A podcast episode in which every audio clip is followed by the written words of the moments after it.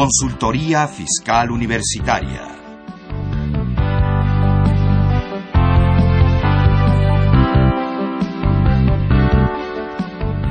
Un programa de Radio UNAM y de la Secretaría de Divulgación y Fomento Editorial de la Facultad de Contaduría y Administración.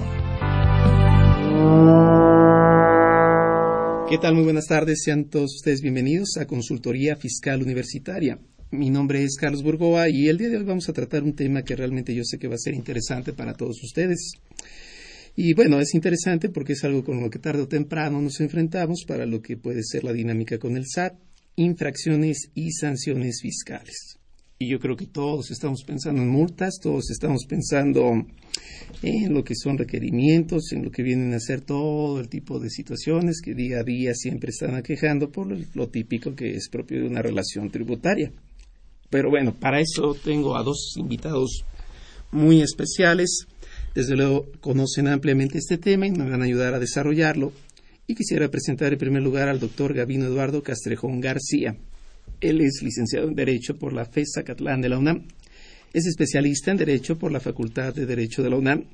Es maestro en Derecho también por la Facultad de Derecho de la UNAM, donde también obtuvo el grado de doctor en Derecho. Él es catedrático y miembro del Comité Tutoral de la FESA Catlán de la UNAM. Es coordinador de la Unidad de Investigación Multidisciplinaria de la FESA Catlán y es socio director de la firma Castrejón y Asociados SC. Y aquí lo tenemos con nosotros, doctor. Muy buena tarde. Bienvenido. También tenemos con nosotros al doctor Leopoldo Reyes Equiguas. Él es contador público por el Instituto Superior de Estudios Comerciales. Cuenta con una especialidad en impuestos por la Universidad ISEC, en donde también cursó la licenciatura en Derecho y también cuenta con una maestría en fiscal por la Universidad de Negocios ISEC. Actualmente es candidato a doctor en Derecho de la empresa por la Universidad de Anáhuac, México Norte, en convenio con la Universidad Complutense de Madrid. Él, pues desde luego, es eh, también conductor del programa Abogado Corporativo y es director socio también en Tax Day, ¿verdad? Así es. Y aquí lo tenemos con nosotros. Leopoldo, bienvenido. Gracias, gracias Carlos por la invitación. Y bueno, como ustedes verán, pues ellos nos van a ayudar ahorita a desarrollarlo con todo, todo, todo lo que sea el detalle que ustedes ya lo conocen. Y bueno, pues antes de, de hablar, obviamente, de los puntos, ¿cómo diríamos? Como las luchas, ¿no? los técnicos y los rudos. Antes de hablar de los puntos rudos, vamos a hablar de los puntos técnicos. Y bueno, las, las infracciones y las sanciones a veces a mí me llama mucho la atención porque luego la gente dice es que me infraccionó un policía de tránsito. Si tenemos en cuenta que la infracción es un tanto a lo administrativo como la violación es a lo penal, decir que me infraccionó uno de tránsito, pues quiere decir que me dolió, ¿no? Más bien la infracción la cometí yo Claro. y la sanción que sobreviene es una multa. Pero en términos muy genéricos, ahora sí que para ir abriendo apetito, este, no sé, doctor Gavino, usted que nos pudiera platicar de la infracción, de las sanciones. Pues bueno, yo creo que la infracción la podemos definir como aquella conducta antijurídica que transgrede disposiciones de carácter eh, fiscal, eh, como puede ser en la no inscripción en el Registro Federal de Contribuyentes, como puede eh, ser en, en su momento la, no presentación en tiempo y forma de nuestras declaraciones a que tenemos este eh, obligación de hacer, eh, no dar aviso a cambio de domicilio, etcétera. Vamos, todas hay una serie de conductas que el contribuyente debe de cumplir puntualmente y si no se cumplen, pues bueno, eh, se actualiza la infracción. Y siendo la conducta jurídica, ¿cuál es el, el- el resultado? Pues la imposición de sanciones, que en materia fiscal siempre se actualizará la sanción como una multa, es decir, siempre la sanción será de carácter pecuniario, será de carácter económico y bueno, ya habrá en su momento procedimientos para la recuperación coactiva de la misma, ¿no? Yo creo que en términos muy generales es lo que es la infracción y la sanción en materia fiscal. Ok, es decir, existen obligaciones a cargo de los contribuyentes que, pues como tal, implican un hacer. Excepcionalmente habla lo que es una provisión, pero bueno, todos estamos obligados con el fisco, a diferencia de la parte penal, ¿no? Donde si nos quedamos cruzados de brazos, ya la hicimos. Aquí no basta quedarse, quedarse cruzado de brazos, sino hay que hacer. Y si no hacemos, nos multan. Se distinguen doctrinariamente, pero creo que en cuanto ya hablamos de multas, recobra un tinte especial el monto de las obligaciones de forma y las obligaciones de fondo. Y no sé, Leopoldo, aquí cómo nos podríamos referir a unas, o identificar, mejor dicho, unas y otras. Claro, mira, eh, hemos visto una evolución muy significativa del ámbito sancionador en materia fiscal. Todavía a finales de los ochentas teníamos las famosas multas fijas, ¿no? Que fueron obviamente declaradas inconstitucionales porque no atendían pues a ciertos principios que la propia Constitución señala para hacer eh, pues una categorización de la sanción en función a la naturaleza o gravedad de la conducta, a la capacidad económica del, del infractor, etcétera, ¿no? Esta evolución ha permitido ir sofisticando de alguna manera un poquito el tema de las sanciones, es decir, ya la autoridad eh, hace una diferenciación a través de la legislación de aquellas conductas que también haciendo una especie de homologación con el ámbito penal, pues puede calificar entre más o menos graves dependiendo cuáles son las consecuencias legales, ¿no? Y aquí pues eh, yo he detectado varias incongruencias. Una multa de forma pudiera ser pues la simple omisión de la presentación de algún aviso ante el Registro Federal de Contribuyentes, es decir, una multa que sanciona una conducta que en una primera etapa pues pareciera que no lesiona el erario público desde el punto de vista patrimonial, simplemente es un eh, una obligación de hacer de un acto administrativo que no lo hiciste y que, bueno, pues está sancionado, ¿no? Y una multa de fondo, bueno, pues ya sería algo que va a sancionar con efectos de inhibir conductas que puedan en un momento dado erosionar el patrimonio del fisco, ¿no? Es decir, el no pagar un impuesto, el no pagar una contribución se considera una conducta cuya multa que se le va a afincar será de fondo, porque porque pues está identificando lesiones ya de manera patrimoniales al Estado, ¿no? Pero fíjate, cosa curiosa, eh, también la jurisprudencia nos establece que para que nosotros como gobernados tengamos la certeza jurídica de que se nos está sancionando correctamente dentro de los parámetros constitucionales, toda sanción debería de estar razonada bajo tres principios. El de la gravedad de la conducta, el de la capacidad contributiva del infractor y si existe algún grado de reincidencia, ¿no? Curiosamente, si nosotros hacemos un estudio un poquito detallado de las sanciones de forma, resulta que si tú no presentas, por ejemplo, un aviso de inscripción ante el Registro Federal de Contribuyentes, eh, la sanción es una sanción de forma y es relativamente baja desde el punto de vista económico, porque te sanciona con una multa mínima como de cuatro mil pesos aproximadamente. Otra multa de forma que tampoco está de alguna manera eh, lesionando en una primera instancia en forma concreta y directa el patrimonio del erario sería el no presentar, por ejemplo, una declaración informativa de operaciones con terceros. Y también es una multa de forma y sin embargo está tasada total y completamente distinta. ¿Por qué? Porque una multa por no presentar una DIOT, pues anda rayando los 13, 14 mil pesos como multa mínima, ¿no? Y bajo los ojos de la jurisprudencia, pues sería muy cuestionable el determinar qué es más grave. No estar inscrito ante el Registro Federal de Contribuyentes o no presentar una declaración informativa de operaciones con terceros, aun y cuando ambas son multas de forma que en apariencia no lesionan en una primera instancia al erario, ¿no? Entonces, bueno, en este sentido sí es importante establecer que con todo y que la doctrina y la técnica legislativa ha tratado de hacer una diferenciación en ese sentido, pues encontramos ese tipo de incongruencias, ¿no? Y fíjate que lo que comentas es muy importante porque la reincidencia no siempre es posible en toda infracción si yo no me inscribí en el RFC, pues no voy a reincidir, ¿no? O sea, soy solo yo, o sea, van dos veces que no te inscribes, pues no es como subirse a una kermés, ¿no? Y en ese sentido son elementos, sí, claro, que ayudan a determinar la cuantía. Se dice jurisprudencialmente que para la imposición de una multa eh, no es necesario fundar el monto por cuanto a cuánto sea el mínimo. No obstante, sí se debe fundamentar lo que es la imposición misma. Pero no sé, doctor, ahí, este, ¿qué opina usted de lo que es esta mezcolanza de criterios y, y este y vamos y pues variedades de normas, ¿no? Bueno, la verdad de las cosas es de que pues sí tenemos por una parte las disposiciones del Código Fiscal, por otra parte tenemos este los criterios jurisprudenciales que ahí sí verdaderamente hay algunos que dicen unas cosas, otros que, eh, que dicen otras.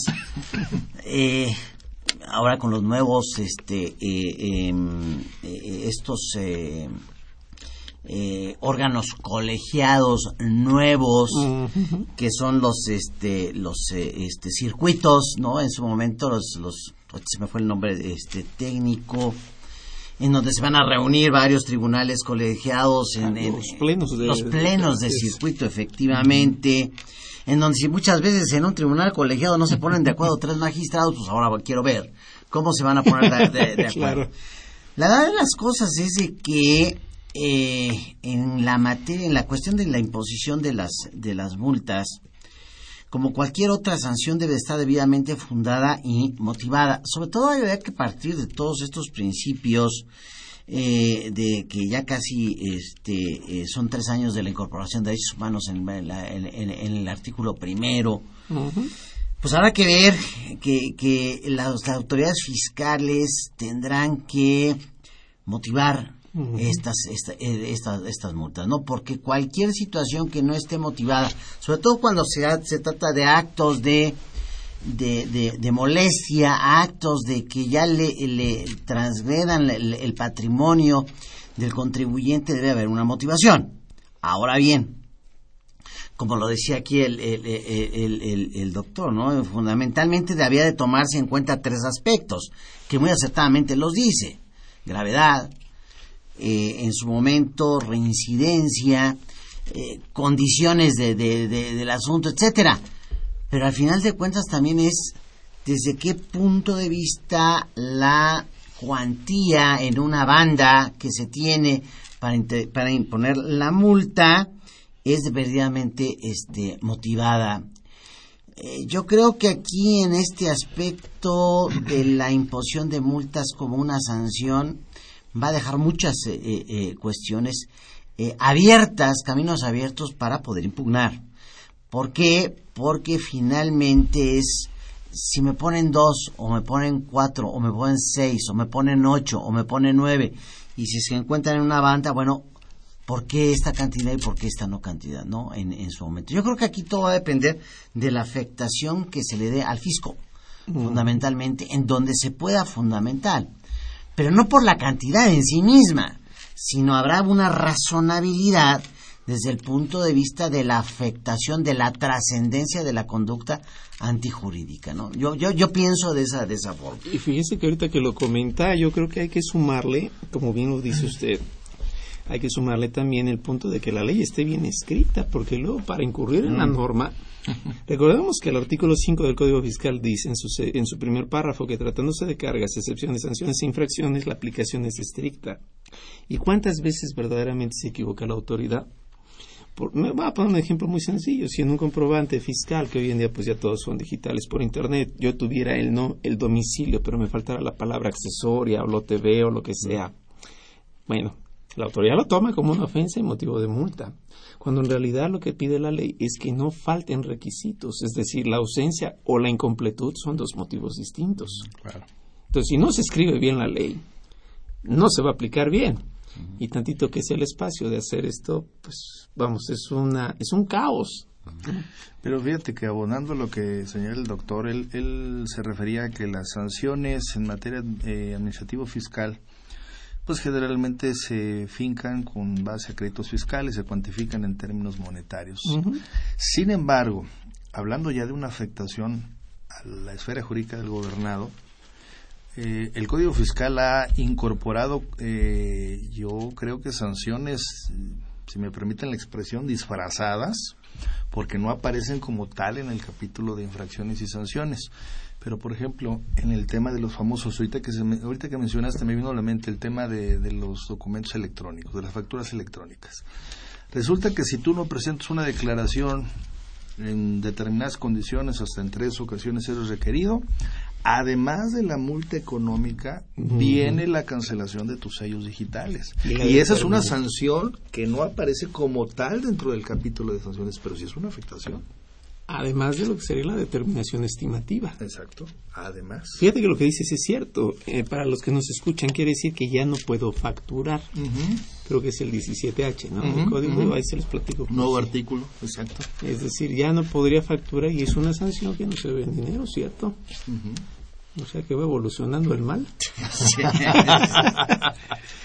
y la pregunta es, ¿y ese lo puedo impugnar? No, pues claro, por supuesto. Digo, finalmente todos los actos son impugnables. Nada más que aquí el problema es que el efecto sancionador tiene una trascendencia patrimonial que difícilmente va a ser resarcida aún con todo y que tú puedas hacer o interponer un medio de defensa, ¿no?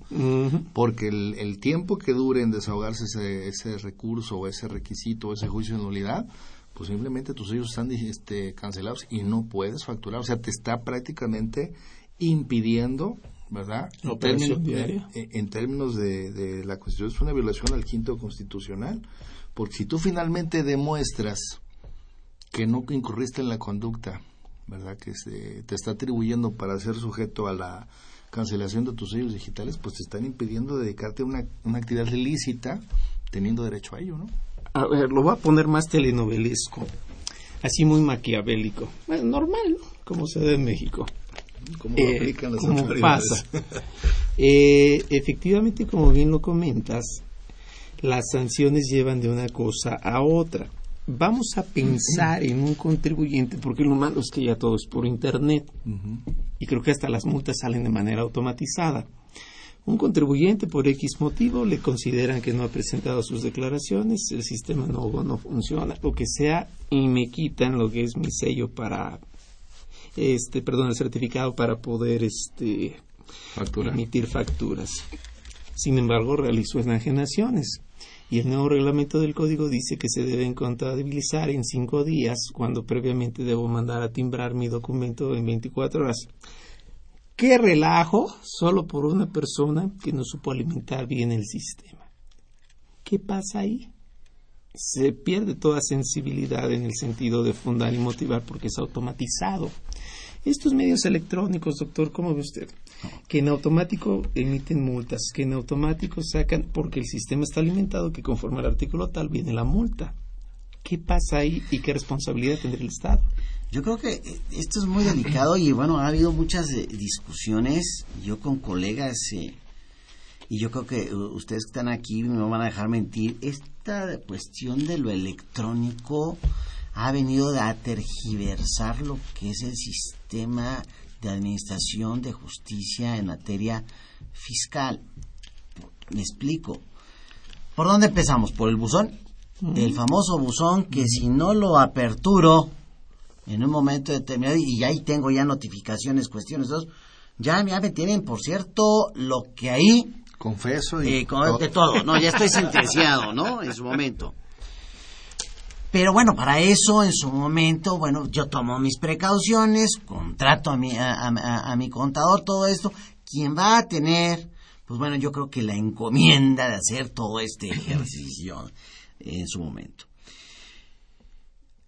Pero la otra, este tipo de eh, eh, actos administrativos emitidos por la autoridad fiscal en donde ya se, se afecta la esfera jurídica de los contribuyentes. A mí me pone a preocupar dos cosas. Si me percato de este tipo de, de cuestiones en el caso de que la autoridad fiscal me canceló mi este, certificado pues bueno, y me percato en tiempo y puedo acceder a un amparo indirecto, porque bueno, al final de cuentas, los dos medios de defensa serán el juicio de nulidad. que me va a llevar un tiempo, como acertadamente lo dice el, doctor, me va a llevar un tiempo y que está la figura de la suspensión y de la medida cautelar, bla, bla, etcétera. Pero a lo mejor lo más rápido sería un amparo indirecto. ¿Por qué? Pues, pues hay violación a derechos fundamentales, el derecho a que pues bueno, no tanto a prestar un servicio remunerado, un trabajo remunerado, sino el derecho que tengo de cobrarlo y la vía desde el punto de vista del sistema normativo fiscal es que yo emita mi factura correspondiente, que no lo puedo hacer por una, una, una resolución del, del, fisco. Entonces, pero eso es en el mejor de los casos cuando yo me, me percate y me dé cuenta.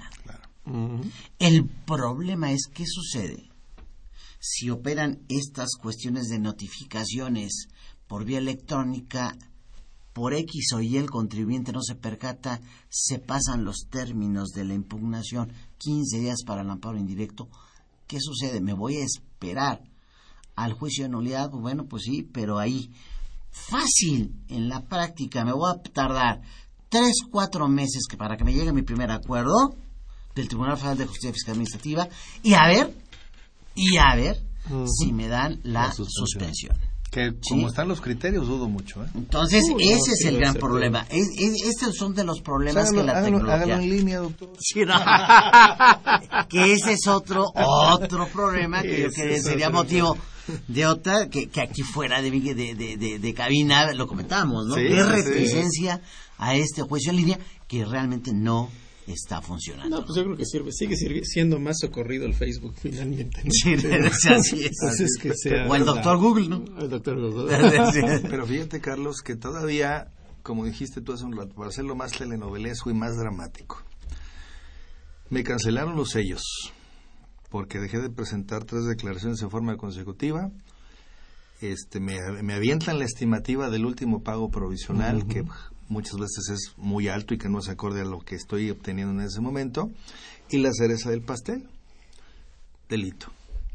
Ah, sí. Porque dice el Código Fiscal que eso es un delito especial por desobediencia a mandato específico de autoridad. Ah, y te vas con el Ministerio Público Federal. Entonces imagínate, yo ya estoy atendiendo asuntos de esos, ¿eh? déjame decirte que sí lo está haciendo la autoridad. O sea, solo por un punto de sistema que no ha sido totalmente veraz. El, terror, el terror fiscal, o sea, ah, verdaderamente. Y además dijéramos, bueno, aquí en Tepán, si dijéramos que fue esta reforma que haya impulsado la economía de nuestro país, estamos, yo creo que en presencia, salvo su mejor opinión, de una verdad recesión en, el país. Aunque no lo quieran aceptar nuestras autoridades. Sí, no, bueno, híjole, de veras. Y la parte de multa se supone que no debe ser un tanto. No es recaudatorio, sino solamente es inhibir lo que serían conductas ajenas a lo que es la dinámica tributaria. Pero mira, lo comentábamos antes de entrar al programa, Carlos, las políticas públicas en ese sentido han sido muy fallidas. Recordemos el perverso mecanismo que había antes en donde se decía, que todo lo que se recaudaba de multas era para un fondo de para incentivar al personal. Del, en aquel entonces no era el SAD, era la Secretaría de Hacienda, ¿no? Cuando eran las oficinas federales de Hacienda. Pues era una cosa terrible porque pues era sancionar por sancionar pues para llenar el puerquito, ¿no? Ahora tenemos otro mecanismo, mm, digamos que no igual, pero muy perverso también, donde eh, los procedimientos coactivos de recuperación de créditos, cobros y gastos de ejecución muchas veces se hace con gente externa a la propia SAT, ¿no? Y que esta gente pues no tiene ningún tipo de prestación laboral, no está contratada por salarios y su único ingreso pues dependerá de lo que recuperes, ¿no? Entonces, pues también es una situación terrible porque pues estamos a merced de gente que dice, pues o, te ejecuto o no como, ¿no? Así es. A ver, entonces aquí estábamos viendo dos tipos de sanciones, la que es pecuniaria meramente en multa y la que no lo era por lo que era la cancelación de los certificados que me permiten facturar. ¿Qué pasa con los gastos de ejecución? ¿También podríamos considerarlos una sanción? ¿O eso qué tinte toma ahora? Porque la ejecución misma pues, ya es una molestia. Pero una multa se puede llevar a ejecución. El problema es los gastos de ejecución. ¿Se pueden llevar a exigir también? No, bueno, los gastos de ejecución, pues lo que pasa es que las naturalezas eh, son distintas. La multa deviene de una conducta infractora, conducta antijurídica. Y el gasto de ejecución deviene de una actividad obligada, o sea, que realice, ejecuta el Estado a través de, de, de sus órganos competentes, obligada por quién? Por el contribuyente al incurrir en falta de pago, etcétera. Entonces se supone que los orígenes son distintos, pero aquí abonando. los gastos de ejecución me quedan claro que se va a los ejecutores. En los términos y condiciones establecidas en la norma. Sí, no es en estricto sentido un ingreso del Así Estado. es, no es un ingreso del Estado. Pero las multas, ¿por qué se han vuelto recaudatorias en su momento y leían las multas? Porque si vemos el 31 fracción cuarta y vemos el segundo del Código Fiscal de la Federación, la multa no es como tal una contribución y eso no se va al gasto público y como no se va al gasto público no es revisable técnicamente por parte de quién de los órganos fiscalizadores llamados en este sentido Auditoría Superior de la Federación. Y entonces, ¿qué pasa? Que las multas discrecionalmente, como dice el doctor, se van al puerquito y a ver a dónde los destino, ¿no? Son las propinas. Eh, pues, efectivamente. Son las Eh, o sea, propinas. sí. ese es el punto en donde la audiencia debe de estar claro. ¿Por qué dicen, bueno, por qué se me van sobre las multas? Yo me había dado cuenta que se, se finca una multa a una, una autoridad, pero, pero así inmediatamente la están cobrando. Claro. Porque además la- todas las multas que impongan las autoridades, todos se van vía SAT en un momento, en un momento determinado, ¿no? Entonces ese es otro punto. Fíjese que sí, ese, ese, ese no lo había yo, yo visto en ese sentido. Y la multa como tal, entonces, pues es por eso que es tan propagada. Pero por supuesto. Porque viene a ser como un ánimo genérico interno. Ahora bien, este, tenemos las multas. A mí me da- llama la atención que si yo no he declarado, me requieren. Si no presento, me multan. Pero además, por no tener el requerimiento, me multan. O sea, por todo me multan. No sé por si aquí nos pudieras ayudar para los que nos escuchan a entender esas dos multas que siempre como Mira. que están paralelas. Mira, eh, fíjate que antes de desahogar ese punto en particular, quisiera traer a la mesa porque viene mucho a colación. Que precisamente ahora con el tema este de los derechos humanos que supuestamente estamos eh, abrazando y estamos ahí reconvirtiendo los principios de garantías individuales a derechos humanos. Eh, yo creo que hay violación en muchos aspectos en materia administrativa en cuanto a las sanciones se refiere, porque sí estamos castigando en exceso determinadas conductas que si bien pudieran ser discutibles en cuanto al origen, que si que si que si son dos conductas distintas pero que tienen sanciones que convergen, etcétera, algo así como el concurso de delitos en materia penal, ¿no? Pero yo quiero traer un ejemplo en materia de comercio exterior. Resulta que hay gente que pues por la economía de nuestro país pues vive de vender fayuca, se pasa del otro lado, trae sus cositas para acá para vender y pues a veces la ignorancia de la persona no le da para entender que si le aprieta el botoncito de la aduana y le sale verde no es para que se siga de paso, sino le están dando la oportunidad de que él manifieste voluntariamente lo que tiene que declarar para efectos de pago y él piensa que ah pues ya me tocó el verde me sigo de Ahí filo, nos ¿no? vemos, ¿no? Pero pues como la, la fiscalización en materia de comercio exterior es eh, los 365 días del año, las 24 horas del día, pues en cualquier retén o, o revisión lo paran a ver qué trae. En ese momento, fíjate, todas las sanciones que se desencadenan por una sola conducta. ¿eh? Primero, te retienen la mercancía y te inician el famoso PAMA. Te dan los famosos 10 días hábiles que establece la legislación aduanera para que acredites la legal internación de esa mercancía al país. Pero si te den 10 años, pues nunca lo vas a poder lograr. O Pues sea, sí. automáticamente esa mercancía pasa a ser propiedad del Estado. Pero el hecho de que se quede el Estado con tu mercancía no te libera de la obligación de pagar el impuesto. Y además, como fue mediante un acto de fiscalización, viene la multa. Y además, si la omisión es de 100 mil pesos o más, queda a discreción de la autoridad hacerlo penal o no. Entonces, imagínate, o sea, te quedaste con mi mercancía, y no, no estoy justificando la conducta, nada más para ser objetivo, ¿no? Te quedaste con mi mercancía, me cobraste el impuesto, me multaste y además estoy a punto de pisar la cárcel. Entonces yo creo que hay que hacer una revisión de todo el esquema sancionador en materia administrativa fiscal. Porque como tú comentabas al momento de que me hiciste la pregunta, este, híjole, a veces pareciera ser que por una misma conducta estamos siendo castigados dos o más veces, ¿no?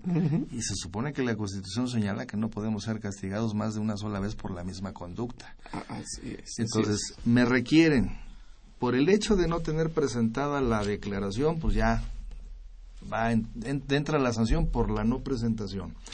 pero además no acudo en el término que establece el requerimiento, bueno, pues ahora es una sanción por no venir a arreglar, ¿verdad? O subsanar la omisión.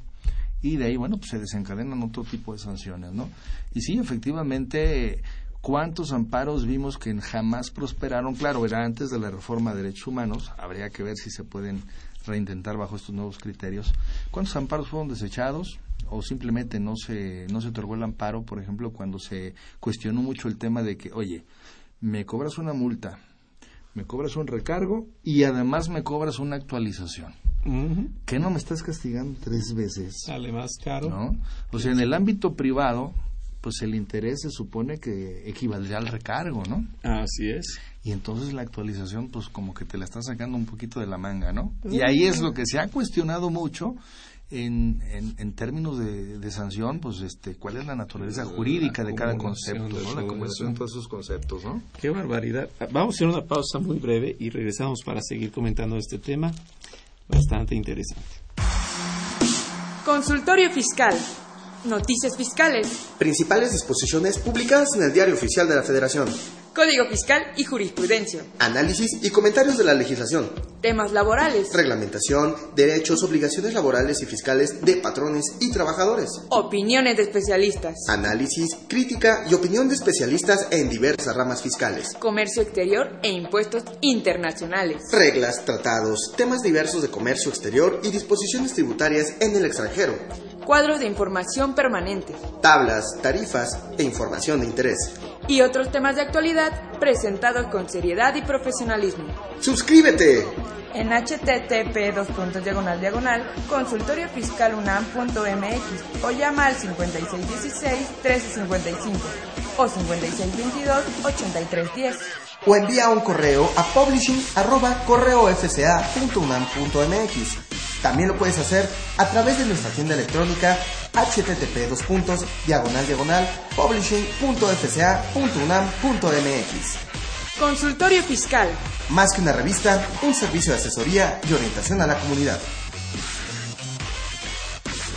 Bueno, pues ya estamos de regreso y estamos viendo todo lo que es esta temática de las multas y bueno, pero unas multas que también nos llamaron la atención el año pasado y que quizás empiecen a darse con más eh, fuerza para este año, que es lo de la ley contra el lavado de dinero, porque las multas fiscales pues ya las conocemos, no declaro, no cambio de domicilio, no aviso. Este, la nueva que ya comentaba muy acertadamente Leopoldo, y el lavado de dinero, pues es una que se inserta, yo lo diría, ¿por qué no sea la dinámica tributaria, que es igualmente el aviso el día 17 de cada mes y todo este tipo de cosas? Y las multas, vaya que están bastante, bastante altas. ¿Qué opina usted al respecto, doctor?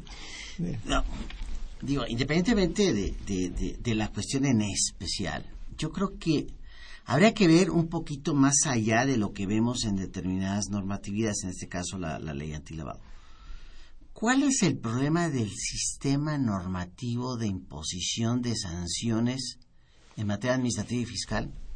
Desde mi punto de vista, que es la falta de individualización de sanciones como existe en el Código Penal.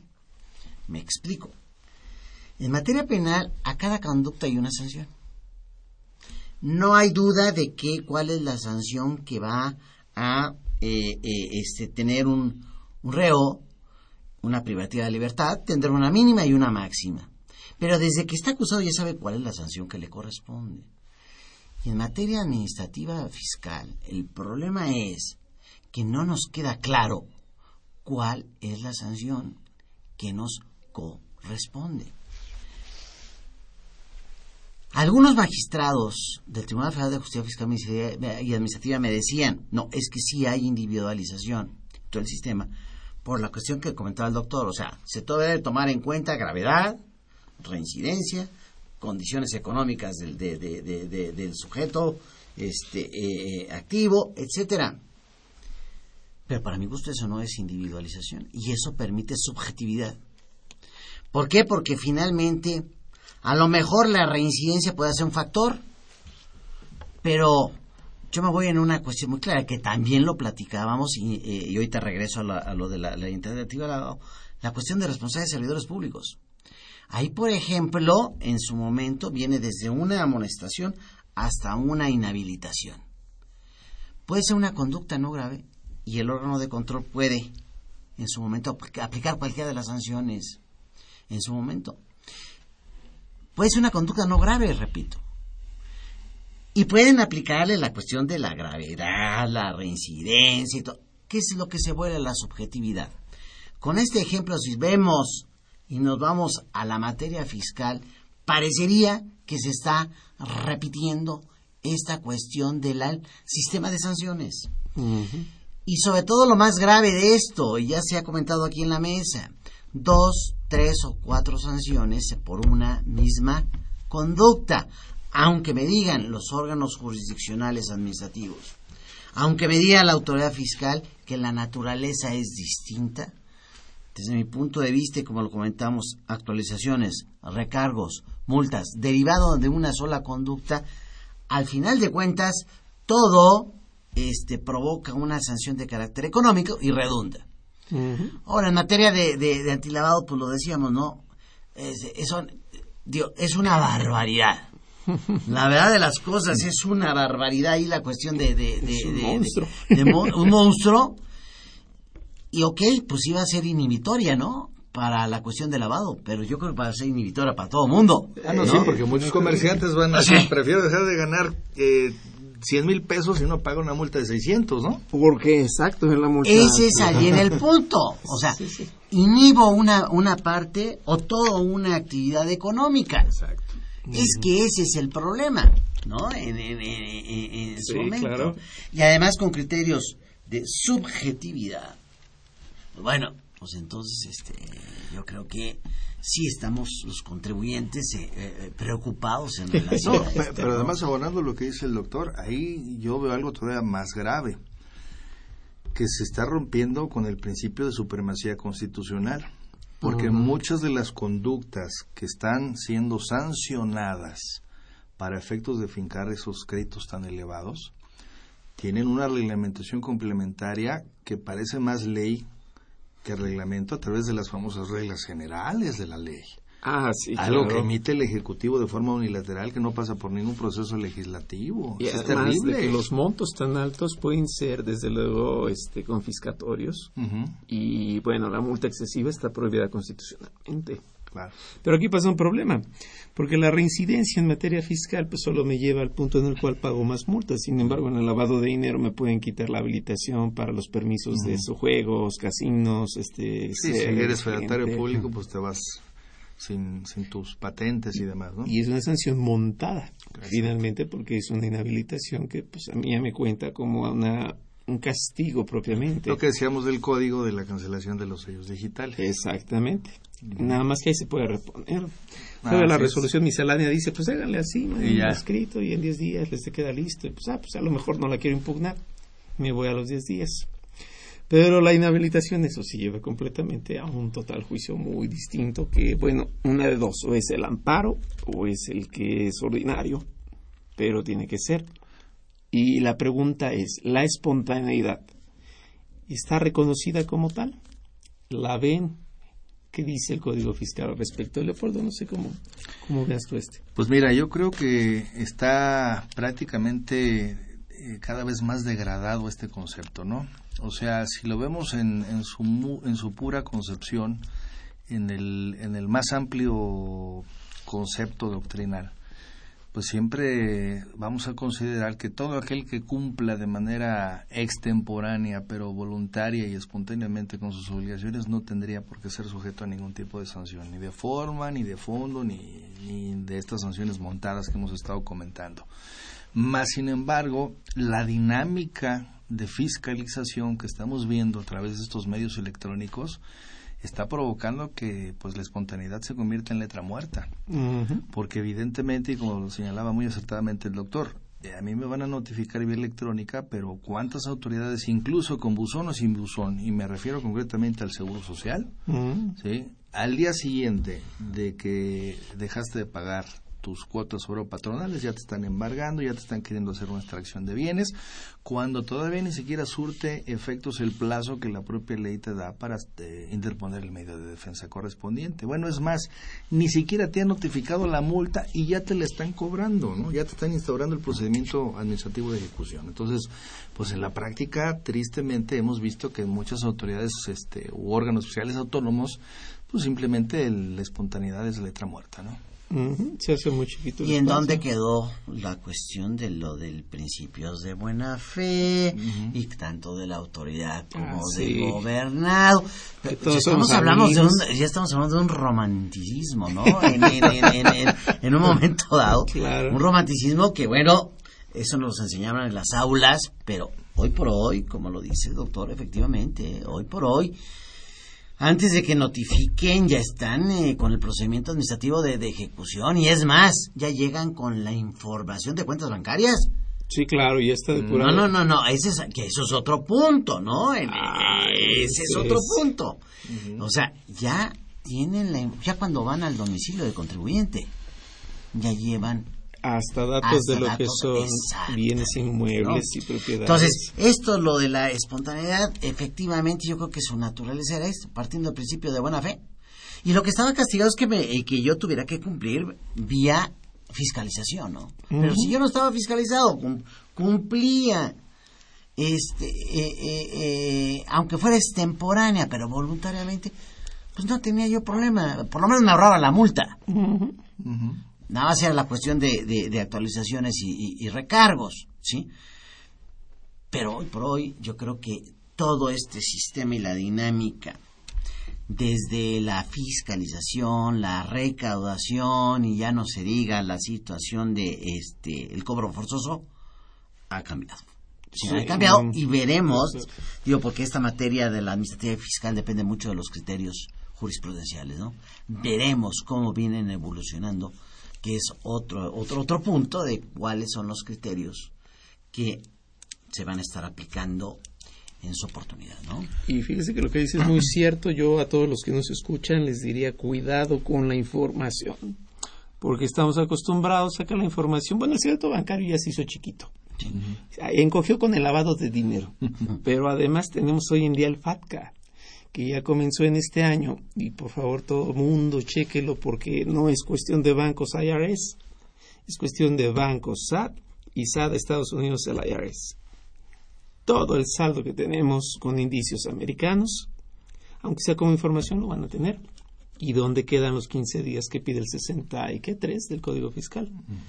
Pero bueno, hubo una sanción que yo creo que así, aquí sí no hay espontaneidad, aquí sí no hay nada, y es la de las operaciones inexistentes del artículo ah, no, 69 pues, ni garantía de audiencia, ni nada. se llevó las palmas de toda la tarde. Y ese... Bueno, a ver, por lo platícanos, ¿tú qué opinas de eso? Pues mira, este, como bien ganado el mote que se le ha dado a estas famosas listas negras, ¿no? Es una, una lista elaborada por la Administración Tributaria con base a cruces de información. Eh, sabemos que tristemente hemos sido señalados como defraudadores sistémicos en función a prácticas eh, consistentes en tráfico de comprobantes fiscales. Es decir, compra-venta de facturas, en términos lisos y llanos. ¿no? El tema aquí es que en la medida en que la autoridad va tratando de agarrarle el hilo a la madeja, pues también la delincuencia organizada va haciendo pues más sofisticados sus mecanismos para ser detectado. Ahorita ya le llaman incluso la operación carrusel. Es decir, cuando tú montas una plataforma de 200, 300, 400, 400 empresas y vas peloteando la facturación de tal manera que tratas de que la autoridad en ningún momento pueda detectar, pues como decimos en la jerga vulgar, dónde quedó la bolita, ¿no? Entonces, bueno, dice la autoridad, pues toda vez que no puedo tener la tranquilidad y la certeza, ni la asertividad de determinar quién, cómo, dónde y cuándo, pues tanto el que compra como el que vende y, que se defiendan, ¿no? El problema aquí es que aquel que lleva a cabo la contratación de bienes y servicios en buena lid, eh, es decir, realmente realiza operaciones, realmente compra, realmente contrata servicios, si por mala suerte uno de sus proveedores además de, dedicarse lícitamente a, venderle algún producto, prestar algún servicio, también se presta a este delito que es andar comprando y vendiendo facturas, pues ya indirectamente lo que lo, que provoca es una afectación en forma indirecta hacia esta persona, ¿no? Porque bueno, eh, yo creo que hay una piedra angular de la fiscalización con la cual han venido a crucificar a muchos contribuyentes inocentes y esa piedra angular es la famosa declaración informativa de operaciones con terceros. Porque basta con que no coincidan, ¿verdad?, las eh, referencias cruzadas de quiénes son tus proveedores y quiénes son tus clientes para que antes de la entrada en vigor de estas listas negras, ¿qué pasaba? Si tú ibas y solicitabas una devolución de IVA, te decían, oye, no, espérame, Nada más que este proveedor que me estás tú manifestando, al que dices haberle pagado IVA, pues no ha declarado, entonces no te puede devolver el IVA. Oye, espérame, ¿y yo qué culpa tengo? ¿No? Entonces, pues esta sanción, pero ya recargada, ¿verdad? Sí, es para este año, exactamente, pues ahora ya no solamente te niega derechos, sino que además te imputa conductas que pueden ser inclusive trascendentales en el ámbito penal. Y aquí surge una pregunta que yo siempre la he hecho. Las operaciones inexistentes, bueno, el artículo señala, quien no tenga infraestructura, quien no tenga personal, quien no tenga la capacidad material para hacerlo, o simplemente quien sabe dónde esté, se presume inexistente. El castigo va en el sentido de que yo que fui cliente de aquel que me vendió, pues es para los que venden facturas. Claro. Quiere decir que para mí no es deducible.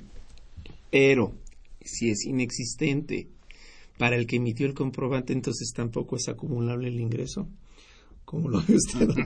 pues no debería, pero bueno. es, que no, pues es que no debería, ¿no? En un momento, de, o sea, si de antemano yo estoy reconociendo que es inexistente, ¿cuál sería la razonabilidad de que se acumulara? Pues, o sea, no hay una lógica, ¿no? Lo que pasa es que todo, o sea, aparte de todo esto, eh, el, sistema normativo fiscal parte de, se supone, se presume, se considera. vamos, no hay objetividad en un, en, un momento dado. Y con esto yo creo que tanto este, ustedes como su servidor no estamos justificando, porque es una realidad que existen estas conductas eh, irregulares. No, aquí el problema que es como decían en, el pueblo, ¿no? Tanto tiene la culpa el que mata la vaca con el que agarra la pata, ¿no? En su momento. Y que lo que sucede, alguien que está obrando de buena fe, adquiere bienes, servicios, le factura a su proveedor. Y este proveedor por X o Y está cometiendo conductas infractoras de las contenidas ahí, como es el caso de estas operaciones inexistentes. Y bueno, ¿qué sucede? Pues yo, otra vez, de buena fe, pues ya desaparece lo de la buena fe y entonces me viene a perjudicar. ¿Por qué? Porque se presume que son operaciones inexistentes, otras que hizo por otro lado, y entonces a mí me repercute. Sí, claro. Yo creo que aquí se rompe con un principio que yo siempre se los digo a mis alumnos y los digo siempre en los foros. Si se quiere aplicar un sistema normativo justo, y no tanto de definir lo que es justicia, porque ahí nos podemos dedicar mucho tiempo, es lo que dice en, esto de proporcionalidad y equidad, que lo ha repetido tantas veces sus criterios la Corte. Hay que tratar igual a los iguales y desigual a los desiguales. En el caso de estas operaciones inexistentes, no se está dando el mismo trato, porque se está tratando de la misma forma a conductas desiguales. Es decir, no es lo mismo aquel que con dolo, con ánimo de, está realizando conductas infractores, aquel que con buena fe está operando o está consumiendo bienes o servicios eh, eh, eh, en una operación mercantil normal. Y entonces una conducta, porque se presume, se entiende, se considera, pues entonces ambos ya les está perjudicando, ¿no? Y yo creo que falta mucho, mucho desarrollo por ahí, porque yo voy a poner varios ejemplos, a ver qué opinas tú, Polo. Uno de ellos es, no es lo mismo que yo tenga una factura de esta empresa a que yo tenga 10 de la empresa que estaba vendiendo facturas. Quizás a mí me lo recomiendan por un efecto X y bueno, tengo uno respecto de 10, sale. A tampoco es lo mismo que tengo una de 20 millones Ah, tengo una de 20 mil pesos. Pero seamos honestos, ¿cuántas veces en algunas obras, no sé si públicas, privadas, el precio se alza, se infla y está en casa del enemigo, ¿no? Entonces hay que recurrir a la justificación del gasto. Entonces a lo que voy es, falta mucho grado. Lo iba a decir un tanto absurdo de discrecionalidad, pero luego es mala, ¿no? Digamos, discrecionalidad de la buena, ¿no? Es como si hubiera envidia de la buena. ¿Qué tanto falta avanzar en este aspecto? Porque hoy en día sigue siendo un riesgo constante para todos y no para solo en lo administrativo. Llega a ser incluso penal. Claro. Entonces, ¿cómo ves, Polo, ahí? Mira, yo creo, yo creo que aquí, este, voy a poner un ejemplo que a lo mejor va a ser un poquito extremo, pero va a servir mucho para, para que podamos objetivizar el tema y lo podamos eh, dimensionar en su verdadera proporción. Es algo así como cuando Calderón, ¿verdad?, sacó al ejército a las calles y quiso acabar con la delincuencia organizada con tanquetas en, los poblados. ¿no? Eh, la autoridad nos está tratando como si fuéramos delincuentes potenciales y nos está diciendo que todos vamos a estar bajo el, el, ojo del SAT por el simple hecho de llevar a cabo contratación de bienes y servicios. Y prácticamente nos está arrojando la carga administrativa de auditar y verificar a nuestros proveedores de bienes y servicios.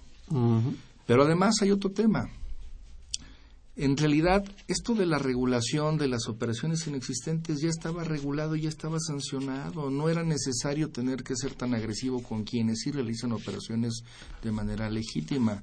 El Código Fiscal de la Federación, en el capítulo de delitos fiscales, habla de la simulación de operaciones y no lo, no lo tiene establecido del año pasado ni de hace cinco años, tiene más de 20 años que el Código Fiscal de la Federación sanciona como delito la simulación de operaciones.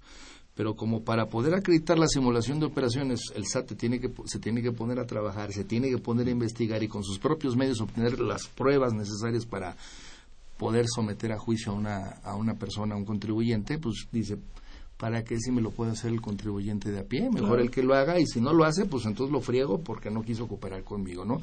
Y entonces categorizo, como dice el doctor, al mismo nivel, ¿verdad? Claro. Como aquel que está realmente en forma dolosa realizando las operaciones. Otro aspecto, también ya está regulado incluso por la propia Ley Federal del Trabajo. Lo que tú mencionabas acerca de que aquel que no cuenta con la infraestructura, acuérdense del concepto de intermediario fin, este, laboral y de la, del outsourcing, ¿no? Si la persona que está realizando los trabajos no tiene los elementos necesarios para hacerlo, se entiende que realmente el que está contratando es el que está atrás de él contratándolo a él. Entonces había elementos eh, mucho más objetivos y no tan agresivos para poder en un momento identificar la simulación de operaciones. Pero en este afán de tratar de inhibir y de tratar de dar un golpe de autoridad, creo que la, la, autoridad se excedió. Se excedió y por eh, Como que es acercarle el plato, ¿no? Porque realmente... Pues, y además yo creo que este boquete, bueno, esto lo, lo, dice como decía el doctor, esto estaba regulado, pero realmente, ¿cuántas este, eh, eh, simulaciones no hay, no hay en los contratos de la administración pública? Ah, claro. De obra y de adquisición de bienes y servicios. O sea, ahí ya se había percatado. Quiero pensar que si me lo hacen a mí, que es el Estado, que no lo hagan allá afuera, ya generalizó, ¿no? En, en, en, su momento. Pero esto tiene mucha historia, que a mí no me digan que no se inflan este eh, eh, los, precios. pero pues estamos pero pues entonces estamos juzgando por analogía prohibición expresa de la constitución. y ahorita que lo comentas es muy cierto porque el artículo es claro y dice se presume yo recuerdo un criterio de la corte que dice la motivación no puede ser con base en presunción presunción así es. con base en hechos ciertos. Entonces el punto es que se vinieron o no la de amparos claro pues por toda la gente que estaba en esa posibilidad que tiene la, la el dinero para poderse defender es decir, es, solvente para ese aspecto. Mira, eh, yo creo que va a ser muy complicado, aún para aquellos que hayan incurrido en esa conducta, que la autoridad con la pura presunción de su diot les pueda armar casos penales. Va a ser muy, muy complicado. Yo creo que va a pasar algo muy parecido, obviamente no en el terreno penal, pero en el terreno fiscal administrativo, con lo que sucede mucho en el tema de los precios de transferencia. Mm, que terminan en una negociación entre el fisco y el contribuyente porque de repente se traban y ni tú me puedes demostrar que tengo la culpa ni yo te puedo demostrar mi plena inocencia. Entonces, mira, vamos a transar y ya cada quien con su golpe, ¿no? Creo que al final algo así va a terminar pasando. Va a acabar en acuerdo conclusivo, nada más que en acuerdo conclusivo solo se puede en auditoría. Fuera de auditoría, pues no. Así es. O sí se podrá. Lo veo difícil. Bueno, las facultades que la ley orgánica del, de la PRODECOM le otorgan, le dice que puede asistir al contribuyente incluso aún no estando sujeto a facultades de comprobación. ¿no? también ese es un elemento de peso. La Procuraduría políticamente que tanto ahí pudiera participar. Bueno, acordemos que también está, eh, este, se está impulsando mucho la justicia alternativa, ¿eh? Sí, sí, claro. Eh, eso, eso ha insistido mucho la Suprema Corte de Justicia de la Nación, de que no se lleguen a procedimientos contenciosos. Pues en, en, sino la posibilidad alternativa. Yo creo que en, Sudamérica ya hay esta figura, ¿no? En materia fiscal concretamente, ¿no? El, que se entres a un proceso de conciliación en donde, pues mira, sin que lleguemos a un conflicto abierto, vamos a negociar y vámonos, ¿no? Lo que pasa es que son procesos cansados, costosos. Claro, desgastantes. Y de alguna forma, si lo que se busca muy claro es el pago, pues es más fácil, ¿no? la sanción pocas veces yo lo veo en la parte fiscal como una como una herramienta para, para prisión. Pero fíjate, Carlos, perdón que te interrumpa, pero las señales mediáticas que está mandando el SAT son, que van por la recaudación. O sea, no, no dicen, estamos implementando estos mecanismos de sanción para inhibir, no, dicen, estamos recaudando. Entonces, como que se desvirtúa la finalidad de, de legislar en materia de sanciones, ¿no? o se ponen mal, el fin justifica los medios. Exactamente, ¿no? Siempre ha sido conocido ese dicho y creo que hoy lo podemos corroborar. Ah, qué caramba. Bueno, pues realmente es un tema bastante amplio. Desafortunadamente, pues ya estamos llegando prácticamente al final. Eh, como ustedes verán, la, la, cuestión de multas, sanciones, todo este tipo de cosas, eh, las podemos desde luego abordar. Pero pues yo tengo el agrado de haber tenido a dos grandes en la materia y quisiera agradecerle su participación. Leopoldo Reyes, muchas gracias por haber estado. Gracias a ti, Carlos. Doctor Gavino, un gran amigo. No, mi querido doctor un placer siempre estar con usted ah, compartiendo. para mí siempre es un gusto tenerlo acá con nosotros y bueno, esperemos que no sea la última, ¿verdad? siempre vamos a andar por acá. Y bueno, en la siguiente semana vamos a tener el tema de delitos fiscales. O sea que se va a poner todavía más continuo en este sentido de momento, pues esto sería el punto de infracciones y sanciones. Y bueno, no me queda nada más que agradecerles a todos ustedes por haber estado con nosotros. Esta fue una producción de Radio UNAM. En los controles técnicos estuvo Francisco Mejía. En la producción por parte de la Secretaría de Divulgación y Fomento Editorial de la Facultad de Contaduría y Administración, Eber Méndez, Lucía Ocaña y Margarito Campillo. Y bueno, la Facultad de Contaduría y Administración agradece a los conductores invitados de este programa quienes participan en forma honoraria. La opinión expresada por ellos durante la transmisión del mismo refleja únicamente su postura personal y no precisamente la de la institución. Y ante tanta infracción y tanta sanción, pues mejor vamos a comer para dejarlo todo tranquilo. Y bueno, nuevamente les agradezco su atención, haber estado con nosotros y nos vemos la que sigue. Hasta luego.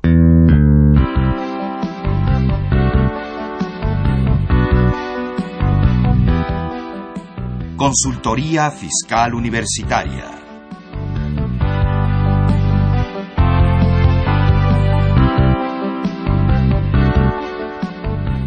Programa de Radio UNAM y de la Secretaría de Divulgación y Fomento Editorial de la Facultad de Contaduría y Administración.